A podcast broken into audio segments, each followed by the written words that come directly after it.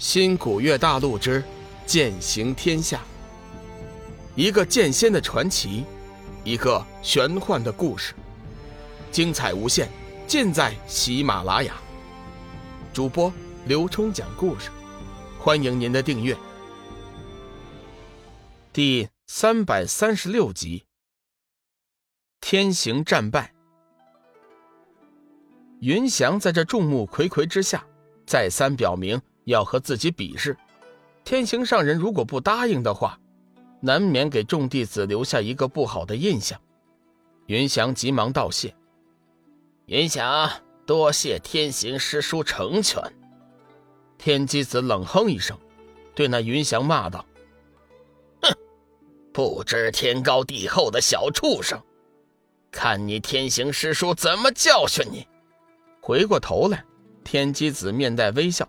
对天行上人说：“天行师弟，小孩子不知天高地厚，你也别和他一般见识，随便陪他过上几招就行了，别太当真了。”天行上人淡淡的说：“大师兄，你放心，我自有分寸。”天行上人嘴上虽然如此说，但是心中却是不敢怠慢。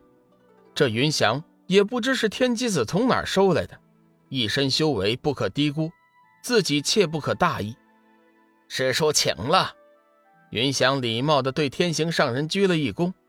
天行上人乃是长辈，自然不会抢先出手。此刻他双手负背，淡淡的看着云翔，面带微笑，等他出手。云翔也不客气，左手剑诀一掐，一把黑色仙剑顿时从眉心飞出。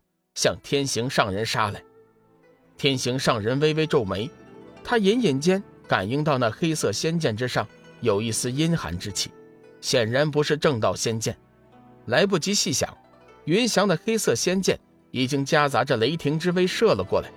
天行上人不敢掉以轻心，双手虚空化圆，在胸前画出一个金色的太极八卦作为防御。云翔的黑色剑芒遇到那金色的太极八卦。发出了滋滋声响，片刻之后，全部化为青烟飘散。天行上人微微一惊，这云翔似乎是来路不正。天机子暗叫不好，看天行上人先前皱眉的样子，莫非已经发现了什么？看来今天是不能继续留着他了。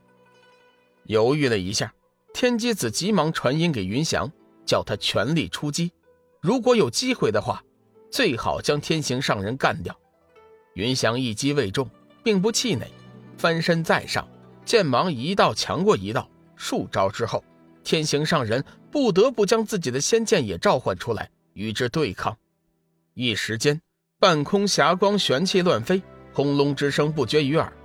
云翔和天行上人已经斗了数十招，但是云翔丝毫不见有落败之际，看得地面上的众人大惊失色。天行上人心中也是惊骇不已，没想到这云翔的一身修为比起天智上人还要强上许多，心中再也不敢托大，手中剑诀变换，开始认真对抗。只见他轻喝一声，精神陡然大振，手诀一掐，仙剑铮然长啸，以万钧之力冲向云翔，顿时金光大炽，仙剑如光球一般耀眼夺目。天机子微微变色，没想到多日不见，天行上人的修为也增长了不少。此时，天行上人已经驱动仙剑罩住了云翔，就连天机子也摇了摇头，知道自己大意，有点失算了。天月上人和天真上人心中稍微松了一口气，心中的石头总算是落了地。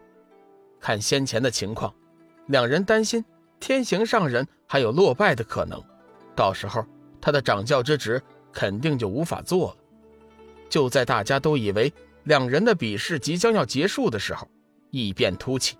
天行上人只觉得眼前一花，发现云翔竟然高速移动，身形连变，瞬间就脱离了自己的见识范围。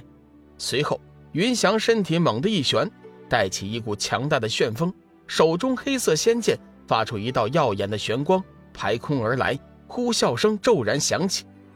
云翔此剑速度之快，乃是天行上人生平罕见。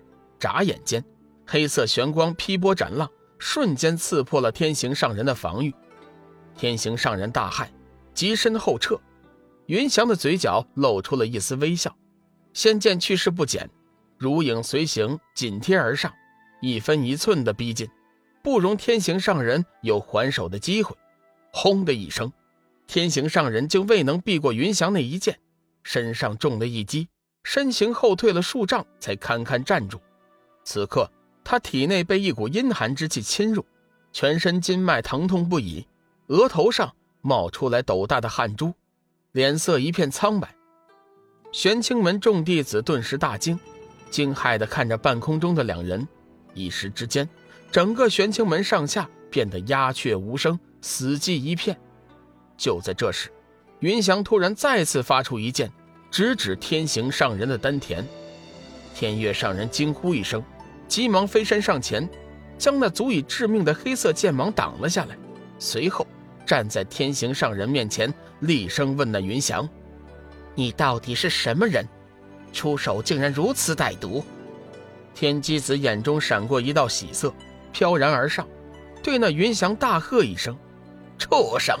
你怎可出手如此之重？还不跪下，向天行师弟请罪！”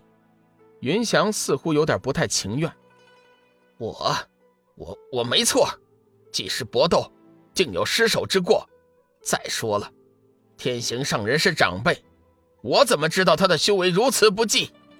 天机子心中暗道：这孩子倒是会说话。如此一来，天行上人还有何颜面继续做那掌教一职？天月上人急忙递给天行上人一颗丹药，说：“掌教师兄，你先服下丹药，调息一会儿。”回过头来，天月狠狠地瞪了那云翔一眼，冷冷问道。你到底是何人？为何要混进我玄清门？你是何居心？云翔同样冷冷说：“我自然是天机师尊的弟子。”天月师叔，你这是什么话呀？难道你在怀疑我和师尊的身份？天真上人淡淡说道：“云翔师侄，用的似乎并不是我玄清门的法诀吧？”天机子接过话茬儿。云翔划入我门下，尚未来得及教授我派功法。不过，云翔本身所学，也是一门极为高深的法诀。我派之中，带师学艺的先例又不是没有。天智上人冷笑一声，阴阳怪气的说道：“哼，天真，你不会因为二师兄输给了一个后辈，故意帮他找借口开脱吧？”天行上人闻言，心中又羞又怒，只觉得喉头一甜，张口猛地吐出一口鲜血，身体微微颤抖。要不是天月上人扶住，说不定已经掉下云头了。天真上人见状，急忙接过了天行上人，飞下云头，将他放置在玄清大殿，叫门下弟子好生照顾。自己随后又飞身云头，和天月上人并肩而立，冷冷地注视着云翔。本集已播讲完毕，感谢您的收听。长篇都市小说《农夫先田》已经上架，欢迎订阅。